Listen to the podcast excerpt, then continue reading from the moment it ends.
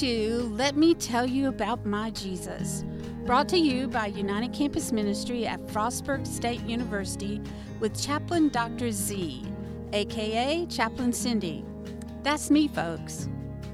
This summer, we're going to engage in a weekly conversation around the teachings of Jesus with his Sermon on the Mount. Do you have your Bibles open? Because we're getting started. Hey everybody, this is Dr. Z with a new episode of Let Me Tell You About My Jesus with Dr. Z. This is a show that brings you a weekly teaching from Jesus to help you grow as an authentic Jesus follower. Today we're talking about our sixth beatitude from the Sermon on the Mount. Uh, it comes from Matthew 5 8, and it says, Blessed are the pure in heart, for they will see God. And joining us for this uh, spiritual discussion is Jacques Metayer, our UCM president, and Amanda Stanley, our UCM tech and communication leader. Ladies, say hello to the folks listening. It's good to be back, everybody. Hello to the folks listening. well, ladies, this week Jesus' sixth beatitude is just as shocking as the others. Um, especially to the Pharisees who may have been listening. The Pharisees are the teachers of the law. And I have a story to kind of illustrate the difference between Jesus and the religious leaders or lawyers, because that's what they were. Anyone here ever share a bedroom with a sibling? Yes. Yeah. So this story may actually ring some truth with you guys. I had to share a bedroom with two younger siblings when I was in elementary school. And back then, um, I was a total neat freak. I'm not so much anymore. And my sisters were definitely not neat freaks. In fact, we had so many fights over our messy bedroom. My side of the room was always just magazine perfect, but theirs not so much. My closet would have shoes lined up perfectly on a line with the heels on that line and clothes one inch apart. My sister's, on the other hand, was a complete wreck. In fact, their clothes, uh, their clean clothes, their dirty clothes were like all over the room, along with every toy they ever had. And their side of the room looked like some kind of bomb went off. So I remember one time my mom said that we could go somewhere, but we couldn't go unless we cleaned up our room. Well, my room was always, side of the room was always kind of clean. So I was done in just a couple minutes and I went out and waited on my sisters. They came out surprisingly within five minutes. And I was like, no, that's impossible. So my mom and I go in to expe- inspect the uh, my sister's part of the room, and it, to our surprise, it looked as good as my side. And so I was like, "Wow, how did they do that?" Anyway, everything was just fine until I spotted this little sliver of an ear sticking out underneath my sister Vicky's bed. I went over to pick it up and when I did, I noticed that she had just shoved everything under the bed. And my sister Roxy had done the same thing. So that is the difference. That's just like a visual difference between Jesus' teaching and the teachers of their day. The, um, their lives, Jesus said, look good on the outside where others could see, but Jesus said on the inside, their life was as messy as my sister's side of the room. And in this beatitude, Jesus is telling the people that the heart has to be completely clean, inside and out. But I see what you mean. Um, as Christians, it's always good to have a good and pure heart um, and do the right things even when it's hard to do. Well, we're going to start this Bible study with talking about what it means to be pure. And obviously, my sisters didn't technically clean their room, even though Amanda wants to give them some grace. Um, so let's come to the understanding of what it means to be pure before we can talk about what it means to be pure in heart. See, Jesus' ethics was different than the teachings of his day. The Pharisees would say that it doesn't matter, uh, you know, what what you do, how you do it, as long as you obey God's commands. And you didn't even need to want to obey God's command, as long as you just did it. And also, um, you didn't have to do it well. You just had to do it good enough to say that you obeyed. But Jesus and the prophets of the Old Testament called them out and taught that even deeds done in strict obedience to God's commands are displeasing to God if they're not done with a pure heart. Have you ever been in love and heard the words, Yeah, I just want to be friends? Remember that kind of sick feeling? Oh my gosh, I remember that. Um, you almost wish you'd heard, I don't ever want to see you again. but it's better to know where you stand than to be in a half hearted relationship. Um, you know, if someone says, Jacques, I love you, but I love Amanda better, but I'm going to marry you. How far would that person go? They're right back out the door. exactly. And that's the way God is. He doesn't want any half hearted relationship. He doesn't want you in love with someone else and uh, but you're willing to kind of go along with him. Okay, so Jesus wants a 100% disciple relationship. So, in this uh, section of the uh, Sermon on the Mount, there are two primary Greek words that are translated pure. And the word that Jesus uses here is katharos. And it's used 27 times in the New Testament. It signifies that which had been cleansed from any contaminating substance. Like when you uh, when you purify metal, like gold or silver, when you purify that, you have to put it through a refining. You have to let it melt and boil and and then you scrape all the contaminants off and at the bottom you have this pure silver or this pure gold. It's also used in the relationship to when Jesus or any of the disciples um, cast out demons or exorcised uh, unclean spirits, that person was made clean or pure using this word here.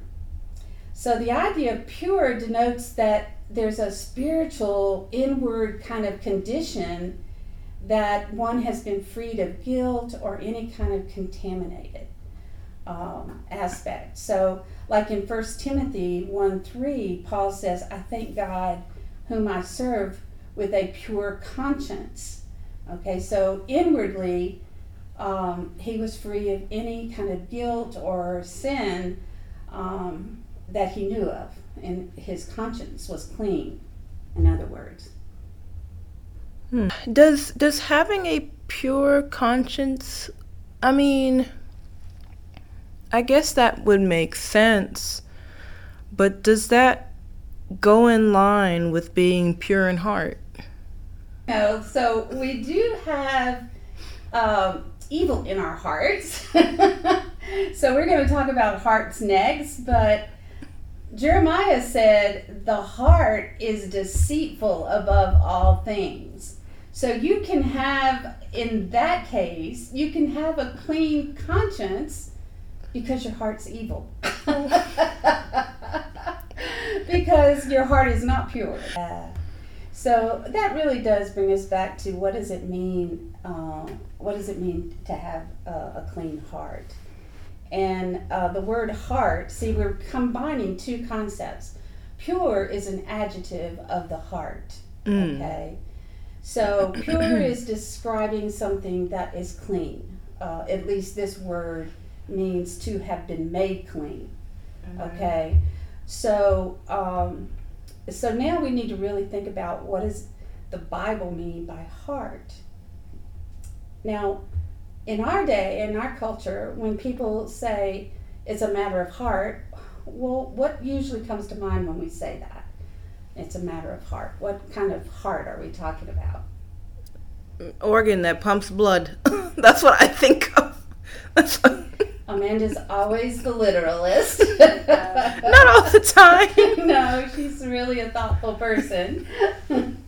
I'd say almost like that gut feeling of like wanting to do something that you're really passionate. Kind of like that's where like the literal senses kind of like mm-hmm. leave the chat, and it's all like almost impulses come into play. Okay, so Mm. impulses, passions. Mm-hmm. Okay. Um, normally we think about emotions. Something that's driving us uh, is our emotions. In fact, in personality theory, theory, your emotions is what energizes you. Okay, that's your energy. But in the Bible, um, we don't. The biblical understanding of heart wasn't this division of uh, functions. The heart was the integrative center of the personality. The heart is what took the emotional energy, took our uh, passions, you know, our deep seated beliefs, our desires. It took our uh, body life, uh, body um, senses. It took our social context and it integrated all that together into a unique person that made decisions. So in the Bible, the heart was more a center of the will, uh, what we choose to do, the decision making um, idea or symbolic heart was that. So recall what we said about the idea of pure, uh, describing uh, metal being purified through refining. A pure heart is a heart that isn't mixed with anything, any contaminants. And so the human heart can be very mixed. We can have mixed desires, we can have mixed motivations, um, we can be pulled in different directions um, by either social uh, relationships or um, deep seated beliefs. We can be pulled in these different kinds of ways. And so a pure heart is one who has been refined, who have been who has been purified, who has been focused in other words, and isn't so divided. That's kind of what it means. It's an undivided heart. So how is our heart made impure? What are some of the ways in which we could say that our heart is impure or has all this mixed um, pulls in it? Whenever you choose to do something, but you're hoping to get something from it. Oh, Yeah, so you're not just giving this person a car ride to work, but you also expect them later down to repay you the favor. yeah. That reminds me of a Friends uh, episode where Phoebe was wanting to do good things, and Joey was telling her that uh, she was selfish in wanting to do those things. And so every single thing that she mentioned, she got some reward from it. Like, it makes me feel good. Oh, well, that's selfish. You know, so it was like Joey was like this little devil saying, everything good you want to do, you do you're doing for ulterior motives. Yeah. I was. Oh, go ahead. No, I was just gonna say, like, aside from like the the self happiness, like for me, I enjoy volunteering with children and and animals because it brings me a lot of serotonin. Um, so would that be an alter ulterior motive for me going out and volunteering with like children and and animals? Well, Because I'm getting like good vibes and it's making me happy. yeah. Would that fit in there? Well, it, according to Joey, it would. Okay. Okay, that would be an example of what he was telling Phoebe. Mm-hmm. But Joey didn't realize that um, he didn't have a spiritual dimension uh, in that show because we can be doing it and receive something from some joy from it. But if we're doing it because this is what God would want us to do, then that would be considered a pure heart.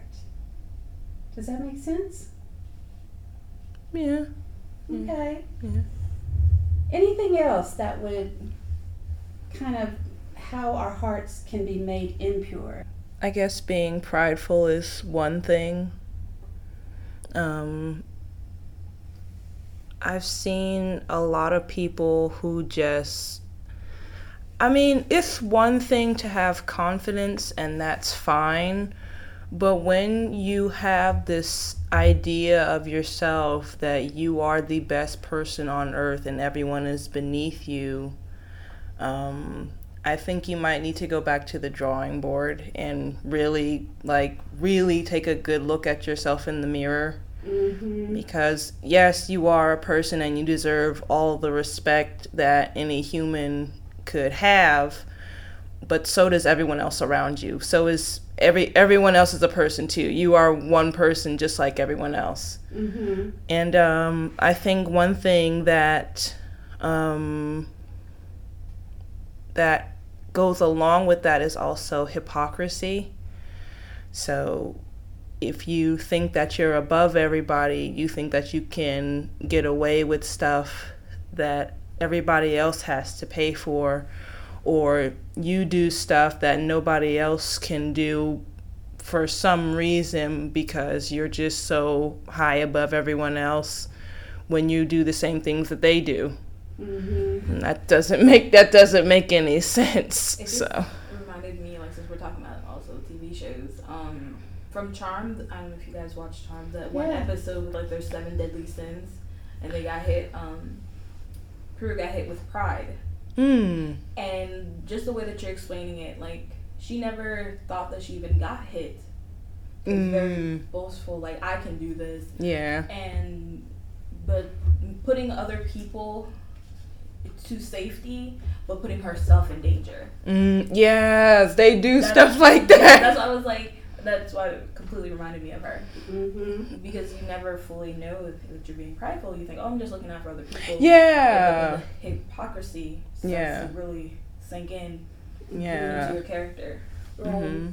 And you know, one of the things that refines pride, because you're right, Amanda, there's nothing wrong with feeling confident. Uh, God wants you to feel confident.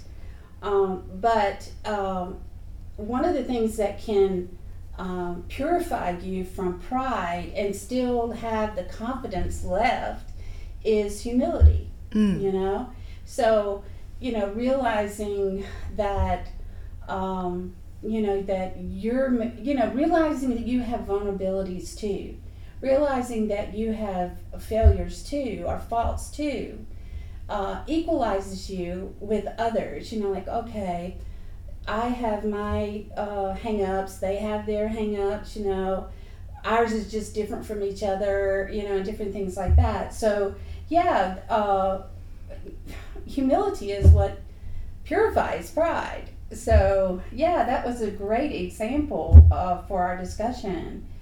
Treating another person as an object for your pleasure is um, is impure. It's sexually an impure or sex. It's against sexual ethics.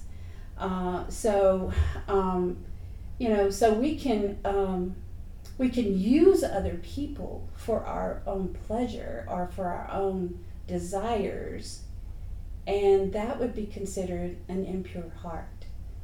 But truly loving someone and wanting them to have the freedom to choose or to choose to choose to forgive you or not forgive you would be treating them with respect. And so uh, that's one of the ways in which we can have impure heart is if it's all about us. You know, if we're looking out for number one Mhm. and not really uh, giving others the kind of respect that they deserve and the freedom that they deserve. Unforgivingness. Whenever it can be very tough if somebody or you feel like as though somebody has wronged you, for you to to forgive them. as you talked about, uh, as we talked about earlier, for pride and humility, it also comes in being able to for forgive them for yourself, and because then you won't have as much hatred and anger in your heart, so that you can, you know, maybe you know, reach pure heart. I think, I think at the root of all of the things that can cause our heart to be impure is uh, a lack of love of either God or, or, or others, um, or even uh, loving ourselves. I mean, because the scripture does say to love others as we love ourselves.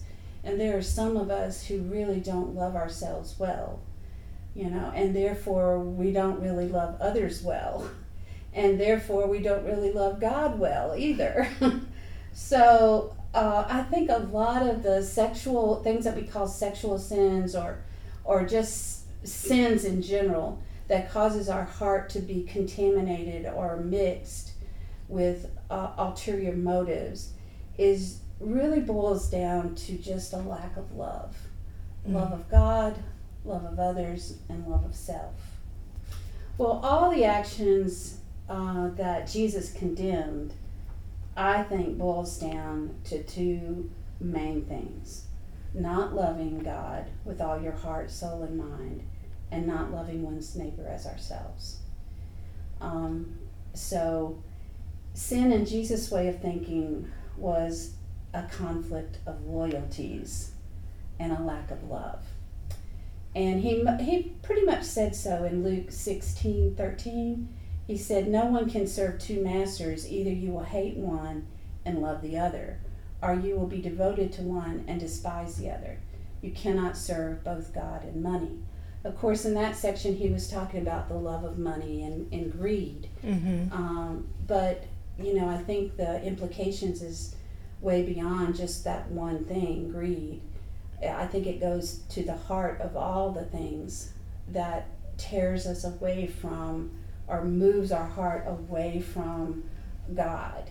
People say that money is the root of all evil, but that's not what it is. It's the love of money is the root of all evil. I, you know, like I quite see that. I see that um, Bible verse misquoted quite often. Right. Yeah, but um, um, if I heard you Oh, if I heard you correctly, then um, I think that that could also apply to other things rather than just the love of money. It could be the love of sex, the love of. Um, mm, I don't. Alcohol. Oh well, yeah, love of alcohol, drugs, um, love of power, love of status. So yeah. Yeah just anything that you try to put above your relationship with God could be, yeah, could go in the blank. Fill in the blank. The love of blank. right, exactly. If you think about all those things that you mentioned, you know, like, especially, uh, let's say the love of alcohol or drugs. I have seen so many people whose children were addicted to one of those and they do things like steal from their parents. They you know all the way down to you know you see on tv where they've murdered their parents you know. And so obviously the love of family takes second seat or backs away not even in the seat in the trunk you know. So yeah it, it is definitely putting that kind of love any kind of love of something um, above anything else, especially the love of God and uh, the love of others. Have you ever wondered why you're here on this earth? Yes. Have you ever wondered whether your life has meaning? yes. well, this questions or these two questions really go straight to the implications of this beatitude for the week too. Uh, remember, the biblical heart is the main processor, uh, like a computer. It's the main processor of the human being. And so, for example, Proverbs 23 says, you know, as one thinks in their heart, so they are. Mm. So, um, this is this idea that it, you know the heart is this main processor and so it's the place where we make all of our moral decisions it's the place where we get our, our energy to act and to make decisions and so if we're if we have a lot of conflicting goals or desires we would also have a mixed heart condition you know, and it would really be difficult to achieve anything. Mm-hmm. So if you have like a sense of your purpose, you know, thinking like, okay, my purpose here on earth is X, okay? But if your heart is impure, you could be pulled in a lot of different directions and you'll never really live on your purpose. Mm. Does that make sense? Yeah. So, one of my favorite philosophical and theological um, persons is Soren Kierkegaard, and he defined purity of heart as willing one thing.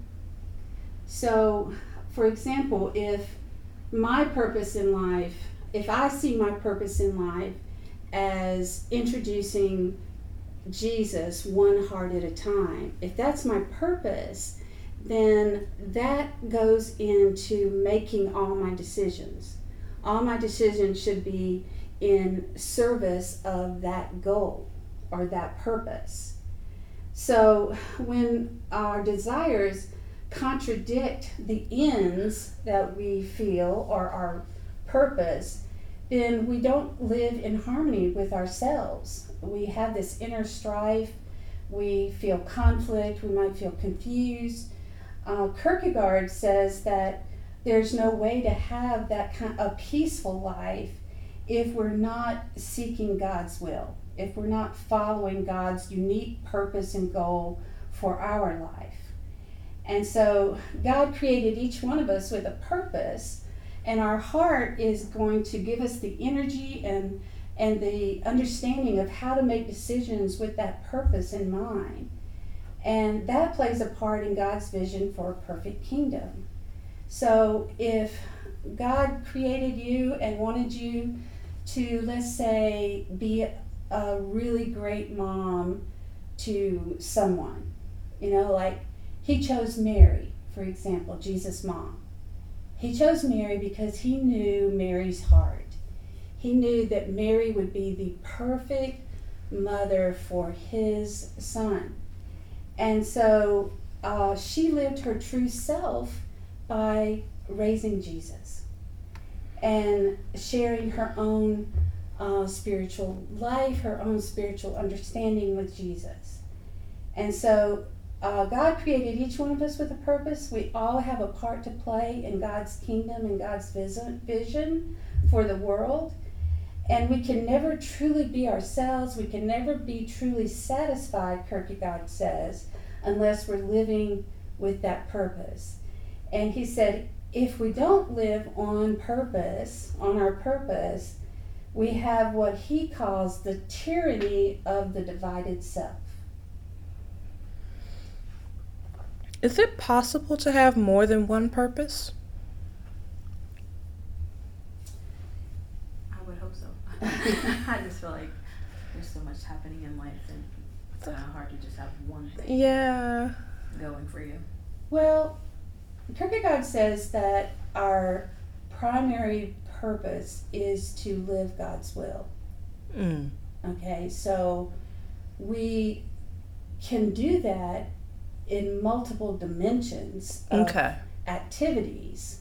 Okay. You know, like if my purpose is to work in a factory, then or if that's what one of the dimensions of my life is is to work in a factory it's important that i work in that factory with a with an idea that i am playing a part in god's kingdom mm-hmm. and that will determine how i work in that factory that will determine how i have relationships in and outside of the factory uh, so, our overarching purpose, Kierkegaard would say, would be to live out God's will and to let that be the focus of all the things that we do. And I know that you, Chaplain, have carried many different hats. I did. So That's so true, and I'm glad you mentioned that. I have, in fact, um, worked a lot of different jobs, but the way I understood that was they were all means of accomplishing what God had called me to do. And because we're all, in fact, on this discipleship journey with mixed or impure uh, hearts from one time or another, we are mixed with sin habits, we're mixed with guilt, we're torn with uncertainty about our purpose. Um, all of this is about, you know, a journey. God doesn't reveal uh, everything all at once because we couldn't take it. You know, we just throw up our hands and say, oh, pure heart. Nobody can do it. you know, if it was all a matter of just doing it all at once. So, in what ways do you seek after being or becoming pure in heart? for me, I try not to lie about the little things because it's one of my pet peeves. Um, for people who, who lie, like they could like that cap on the table could be green, and they'll go out of their way to be like, no, it's more of a shade of yellow or something. But we can all sit here and agree that it's green. So, not having to you know like little white lies unless it's absolutely necessary. Um, yeah, and then trying to bring positive light when I meet other people, like so that the first introduction that they see from me is more of a hello, welcome atmosphere. Mm-hmm. Um, and that's it, honestly. Mm-hmm. That's where I like to start. Yeah, I like, I really like that about you, Jacques. I mean, one of the things that I got from you right away when I met you was you were a person that really wanted to value other people and you wanted them to know that they were um, they were respected. And I Thank you, Chaplain. and that was one of the things that really drew me to you uh, as far as you know knowing you right away. I think when someone meets you they feel respected. Um, I think I try to be considerate of other people. I think I'm I think I kind of go out of my way to be considerate of other people. Like uh yesterday I was driving and you know my car is being stupid. Mhm. so there was a truck behind me and uh, the trucks around here like to drive a little bit faster. So um, he was gaining up on me, and I just was like, "Well, I guess I'll just um, drive on the shoulder for a few minutes and let him pass." It's like I don't want to inconvenience him. It's like he's got somewhere to go. He left his roast in the oven. yes, yes. And that's something that I noticed about you right away. I noticed when I first met you on that welcome day that you seemed like a very kind person and uh, a very creative person, too. I was impressed with that about you as well. But uh, yeah, so well, for me, one of the ways in which I try on this journey of discipleship is that I realized early in my discipleship that my heart was not pure, that I had a lot of mixed motives. I had, um, I had a lot of ways in which I deceived myself, Mm-hmm. um, and um, so that that uh, verse in Jeremiah that the heart is wicked above all things. I I recognized myself in that verse uh, early on, and I, you know, like when I became a Christian, I said, look. God, I don't want to be this half hearted disciple, or I don't want to be a Sunday Christian. If I'm not a Christian all the way, I don't want to do this. And um, so I knew that there was no way I could do it like I was. God had to do something in me. And so a long time ago, actually, I think if I'm right, if I'm counting right, um, 38 years ago, I started what I call my annual spiritual examine retreat. Okay, so I go off by myself and I spend the first day just, I just start the retreat by saying, God, search me, know me, and show me what you see in there that you want to get rid of. You know, like what kind of refining do I need to do this year? You know, what do I need to work on this year? You know, to make my heart more pure in heart. And I just sit the whole day in complete silence and just listen and see what God brings to my mind. And um, at first, when I first started that, you know, I was kind of defensive, like, oh, I don't know if I want to really hear that.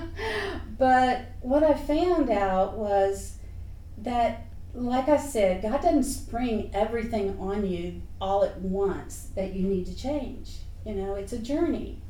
And so God was very kind with pointing out things that He wanted me to change and to work on. And so I do that, you know. And then a great question to start this process of renovating the heart or purifying the heart is to journal and think about this week what specific triggers or pressure places throughout your week can you count on to reveal the true contents of your heart?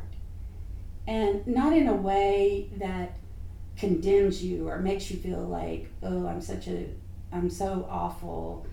Not in that kind of way, but in the kind of way where you're really saying to God, God, show me what I need to improve on, or show me what I need to do to get rid of this. So let me just ask the question for you. Uh, the listeners out there, maybe they can journal this idea, but what specific triggers or pressure places do you guys have that you know throughout the week might reveal some true content of your heart? Sounds yeah. like I still need to identify some of my triggers. Yeah. you do need to identify the triggers. Mm-hmm. yes. Yeah. This is how we begin to see God at work in our lives and in our community, in our world. Um, you know, the more we line up our desires and our um, our motives with God's, then we get to see more and more of how God is working in the world. And in our United Campus Ministry uh, Bible studies, we always have a time of bragging on God because I want us to start noticing God's presence in the world. You know, like I said, God may be invisible to the human eye, but he's not invisible to our spiritual sight. And it's important that we start recognizing those times.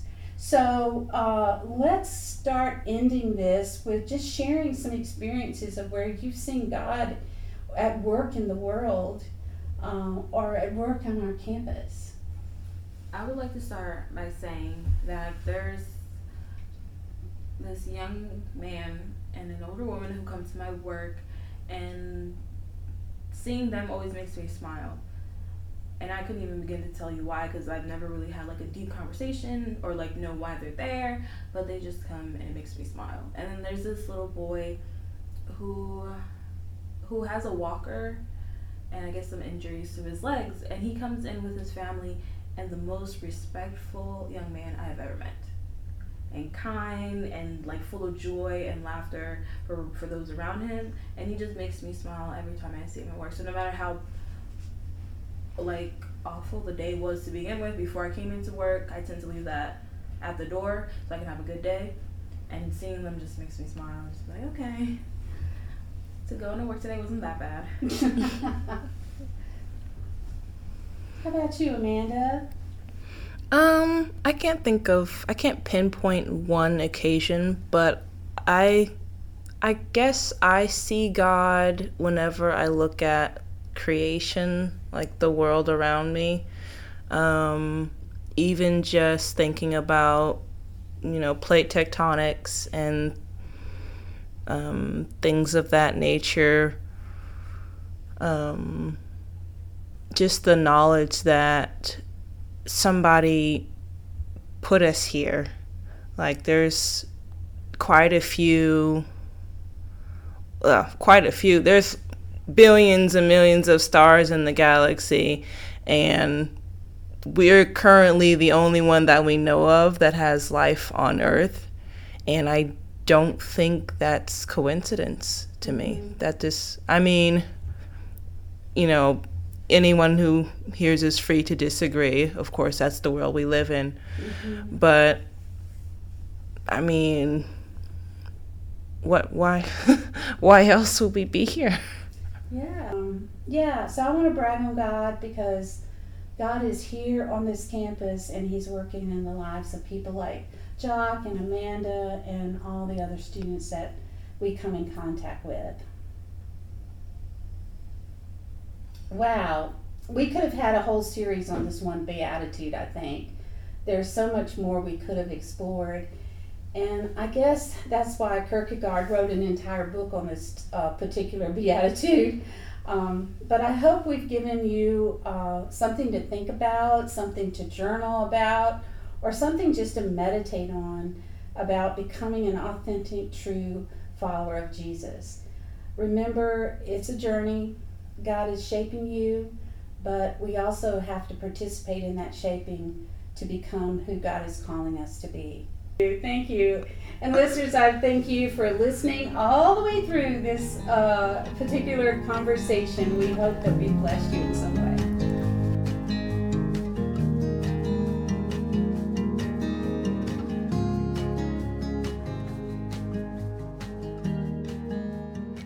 Let me ask you, our listeners out there, which part of this week's Bible study did you really enjoy? Or learn something you didn't know before? As we said, we are very grateful to you, our listeners, for sticking with us from the start of the show till now. We also want to thank the folks at Anchor by Spotify for hosting and promoting our weekly shows. If you like this and would like to support United Campus Ministry by making a donation, you can do so on this site, or we also have Cash App. Our link is dollar sign UC Ministry. Please leave a review or contact us through our social media pages with your comments. You can find the links to these sites on this page. And last but not least, be sure to tune in next Wednesday for our upcoming episode as we continue this series on what will make us truly happy according to Jesus. We have another shocker of a statement next week, so hit subscribe so you don't miss it. And again, you've been listening to Let Me Tell You About My Jesus with Dr. Z. Praying you all have a great week and keep meditating on the verse for this week. Bye now.